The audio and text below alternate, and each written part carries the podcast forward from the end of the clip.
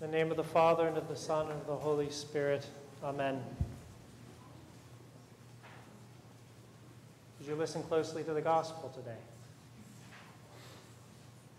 Because if you did, you would have likely realized that you could take this gospel reading and this could be the basis of your entire life. I mean that. Take this gospel home and read it every single morning when you say your prayers. That's how important this gospel is. It comes from the Sermon on the Mount.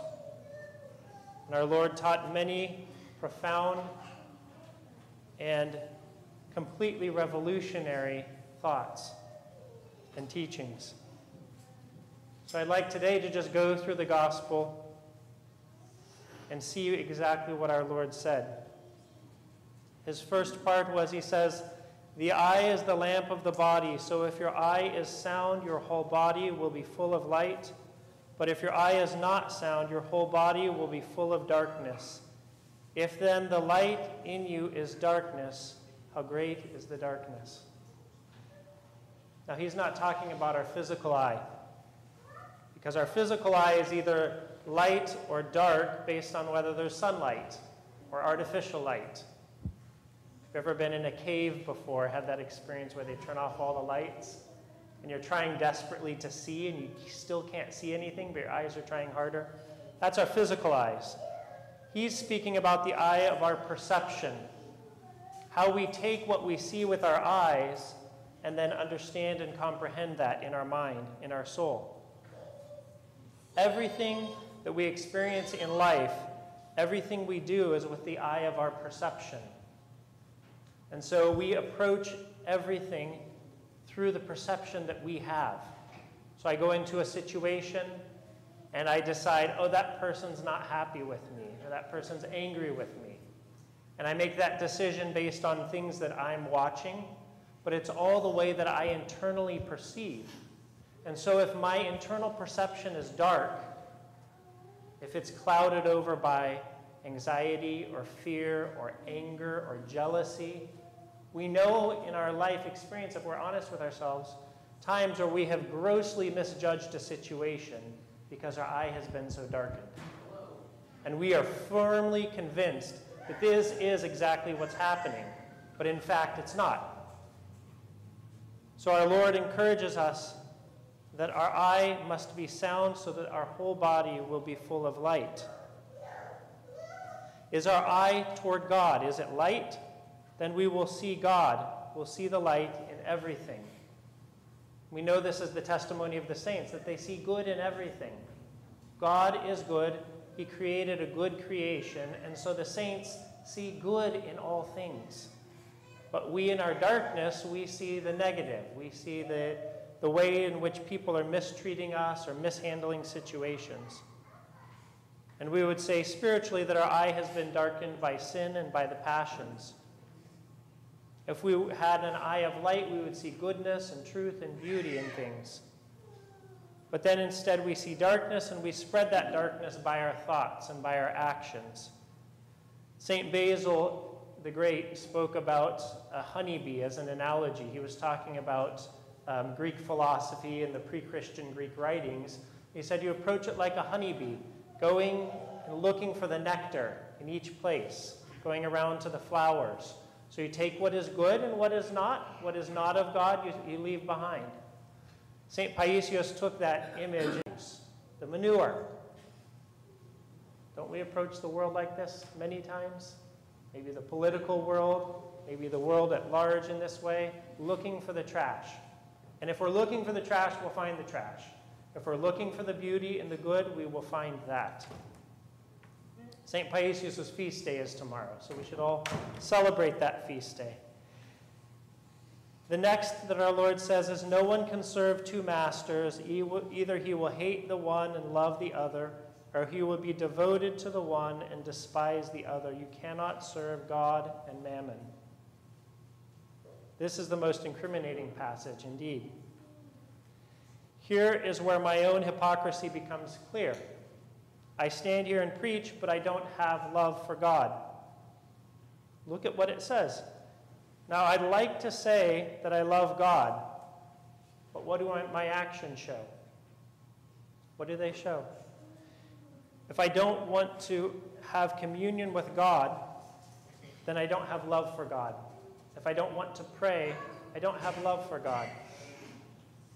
A book that I've been reading about Elder Sergei Vanves, he says this about that dichotomy, and it is only a dichotomy between going towards God or going away from God.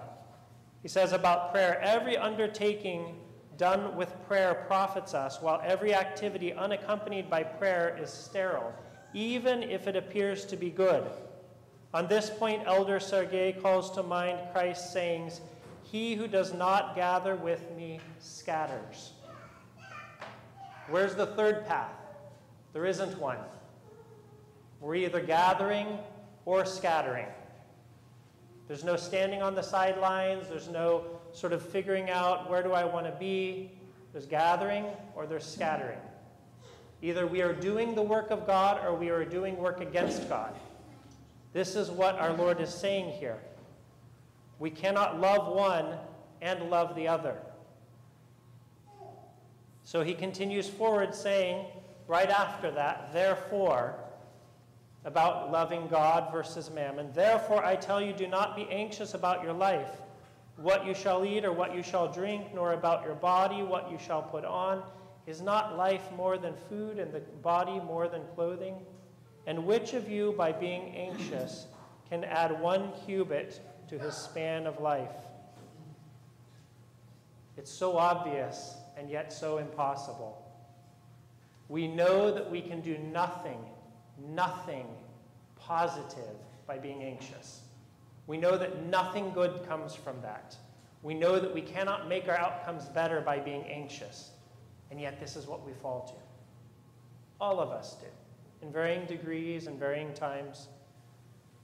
The word anxious in Greek, it has this sense of being divided, being pulled apart. You know that sensation inside of you when you're anxious. It's like you're shooting off in all kinds of different directions you're less able to approach the life that is before you.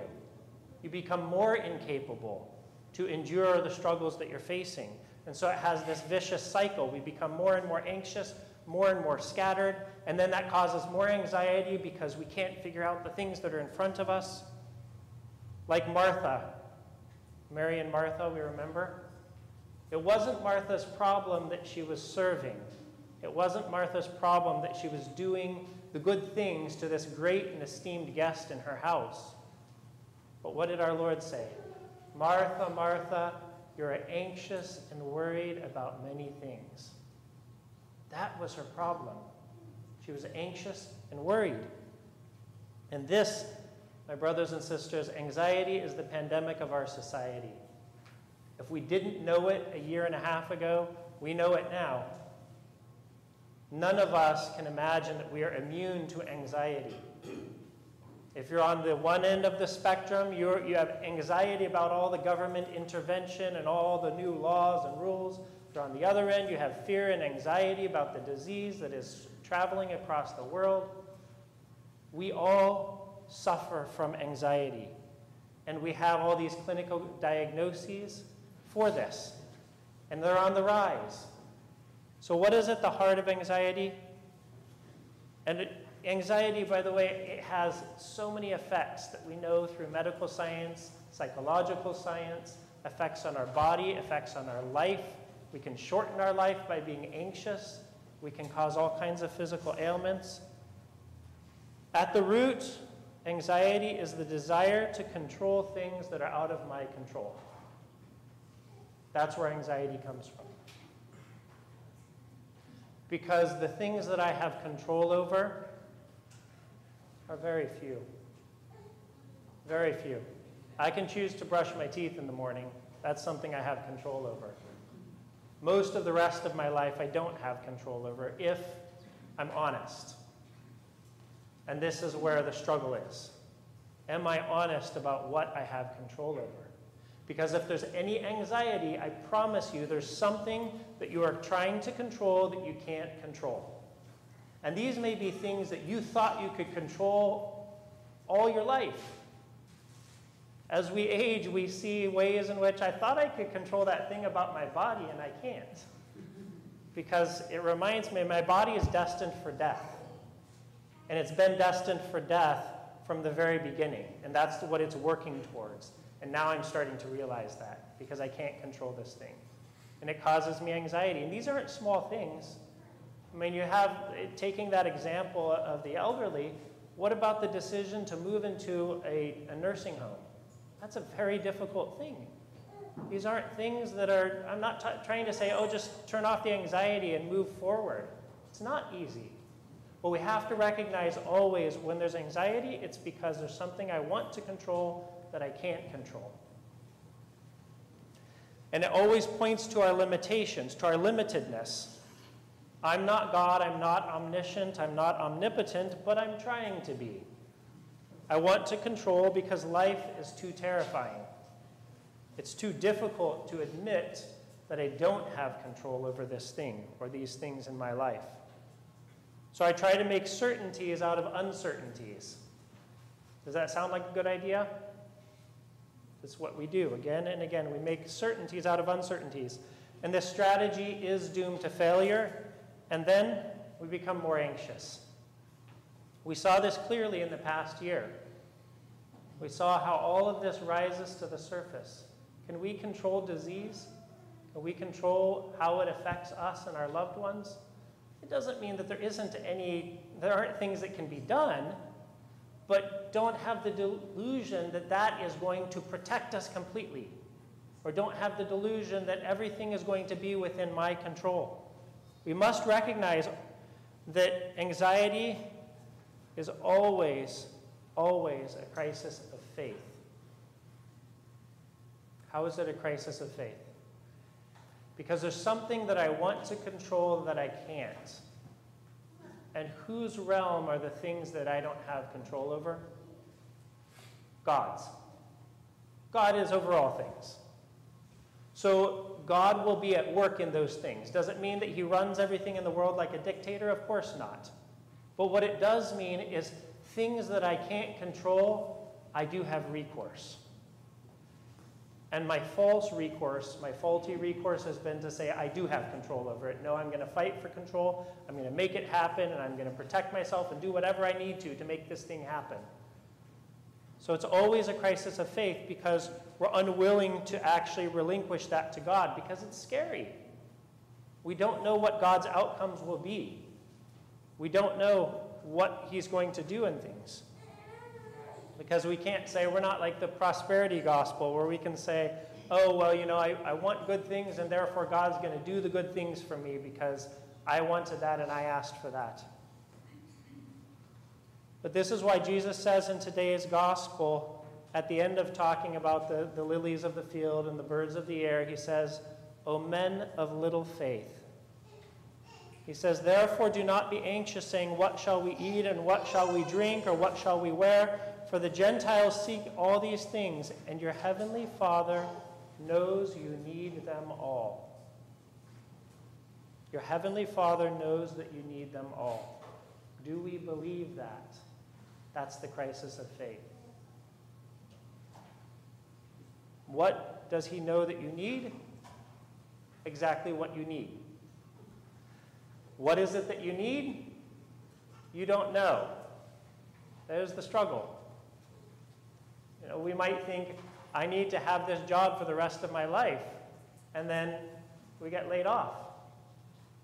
So it's, it's a very difficult balance, and those are always the struggles, right? Because I say in my mind, I had this thing, it was a known, I could control it, I have it, it's in front of me, and now it's not.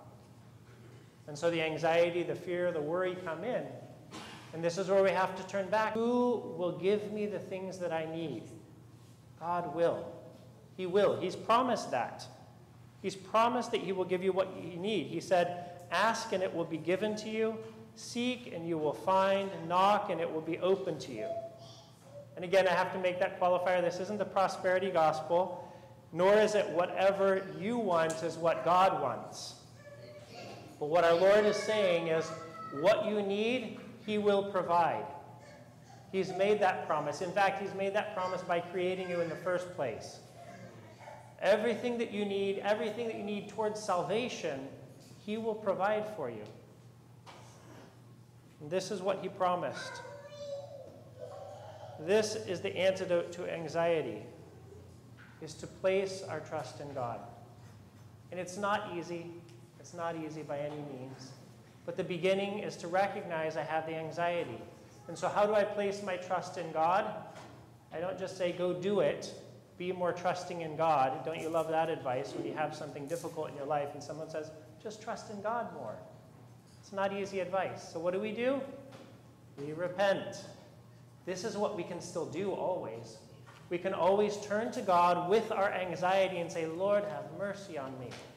I don't trust you. I don't believe that you'll do what is needed in my life and what is good and beneficial in my life. Lord, have mercy. We can say this again and again every single time that the anxiety rises in us. We offer that repentance. And that action will grow our faith and trust in God. But it's not something that you can just kind of force upon yourself. So we always have repentance as the means of growing in our trust in God. For this reason, Jesus ends today's gospel reading with this He says, Seek first his kingdom and his righteousness, and all these things shall be yours as well. All these things. What is everything? It's everything that I need. Even though I don't know what I need, it's everything that I need. But seek first the kingdom of God. This is an important hierarchy. Seek first the kingdom of God, and then these things will come. Why is that the case? Is it he's trying to barter with us? If you seek the kingdom, then I'll give you what you need. No, it's twofold. On the one part, if we're seeking God, then we will receive those blessings more. Not because God doesn't want to give us blessings, but because we become in union with Him. In communion with Him, our wills become united. Second of all, that in doing this, we begin to see what we actually need. As we draw closer to God, we see what our needs actually are. And this delusion of what I think I need becomes what God sees is needful in my life. And so we see, as our Lord, as St. Paul said, every good and perfect gift. I'm sorry, our Lord, St. Paul said, uh, all things work to good for those who love God. As we grow in our love for God, we see all the good that God does in our lives. Since this is the culmination of the gospel message today, seeking first the kingdom of God, I'd like to finally focus a little bit on three simple ways that we can, simple, ways that we can seek God first. Because there are many ways that we can seek God first. Everything in the life of the church is seeking God, all of our life in Christ. So I'll focus on these three ways. One is in prayers and prostrations, the second is in self denial, and the third is in being God in God's holy place. Being in God's holy place means being here in worship. We can't draw near to God unless we desire and seek to be in communal worship of God and desire and seek out the receiving of His Eucharist. We should be looking at the, the weekly schedule of the church services and going, there's another chance to receive the Eucharist. I'm going to make sure that my schedule allows for that as much as I can to be there. We should be looking ahead to this schedule because sometimes it takes a week or two weeks to figure things out with our schedule. What's going on that I can be here in worship and receiving the body and blood of Christ? And there are other holy places that we can be. We are so very blessed to have a monastery nearby. How many of you have never been there? Don't raise your hands. How many of you have never been there? Don't even know what I'm talking about. If you're pretty new to our parish, that's a good excuse. St. John the Forerunner Monastery is in Goldendale, Washington. It's two and a half hours away. You could do it in a day trip. I've done that many times. Just go up there. Be in a holy place. If you can go to the services, great. They have Vespers in the evening, they have very early morning liturgies. But just being there, being near the church, praying, having a prayerful time, maybe reading a book of spiritual benefit, just go. Being just in the presence of a holy place. You know what pious people do in the old country? They go and stop by the church and just light a candle. Now, our church is usually open because we have the school. You have to go through the other door to get there. But think of that. You're just driving by and you go, I'm going to pull into the church, light a candle, pray for people, walk into this holy place, receive God's grace, and then continue on my way. These are the ways in which we can utilize the holiness that God has given us in His places. The other I mentioned is self denial, and this can be very broad. This can include fasting, it can include spending time with people we don't want to spend time with, it can include tithing and almsgiving, it can include doing stuff for kids that you never thought you'd have to do, many ways of self denial. And God is generous in giving us ways of self denial. We just have to be equally noticing to take those things up and not deny them. And self denial should never be as a feat, as a accomplishment. We approach Lent like this sometimes. I'm going to do this during Lent. Should never be as a feat. Rather, it should be a humble recognition of our own enslavement and our desire to be free. Because self denial is always cutting away at the chains of our slavery. And as we cut away at those chains, we become freed and more able to approach God. Lastly, because I'm getting a little long here, I mentioned prayer and prostrations, and I was specific to say both of those together because prostrations are so beneficial. They're the physical act of repentance.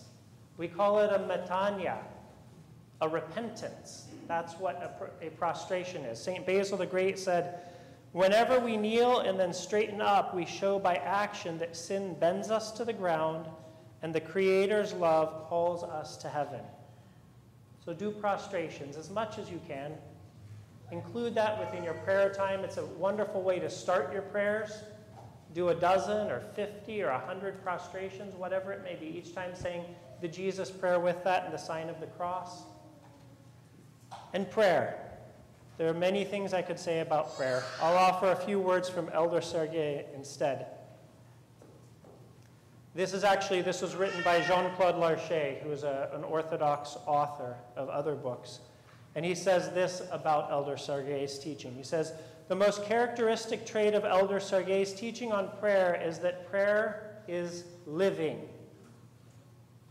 Not, we can understand that two ways in English. Not prayer is, has life in itself, not quite, but that prayer is what living is. He says sometimes that it is the nourishment and the life of the soul, but his favorite and oft repeated phrase is that prayer is the breath of the soul. This means that it is as important to the life of the soul as breathing is to the life of the body. Just as a man dies biologically if his body ceases to breathe, so too he dies spiritually if his soul ceases to breathe. Only our fallen state and our passions prevent us from realizing this very real fact. Just as one can hardly imagine depriving oneself of life by voluntarily ceasing to breathe, so too it's unimaginable that one gives up one's spiritual life by refusing or ceasing to pray. This is an incrimination for myself, and I'm sure for many of us. How much do we have prayer as a seamless part of the days of our life? the hours of our days. Our sense of prayer must not depend on our desires or sense of feeling inspired. Just as we do not breathe of our own goodwill, so too must prayer not be relative to our desire, but something that we do because it is an absolute necessity, something that we have no choice in. Not wanting to pray is a serious sin and reveals that we are in a more general state of sin for which we must ask God for forgiveness. He offers, as a final point, four things that can help us to overcome our lack of desire for prayer. One is repentance, that we ask God to forgive us for not truly praying, for not wanting to pray, for our lack of zeal. Two, it requires an effort of the will. We have to work at it. Three, it requires patience. And four, it requires rigorous discipline. We must have a prayer rule. that we can follow and hold fast to on the days when prayer becomes more weak. Brothers and sisters in Christ, this gospel is a gospel to keep and read every day. This is how we can become sanctified, illumined, and be entirely transformed from everything that is around us. Our Lord's given us these words today. Take them up. May He be that consolation against anxiety. May we continue to serve Him and seek Him first. Amen.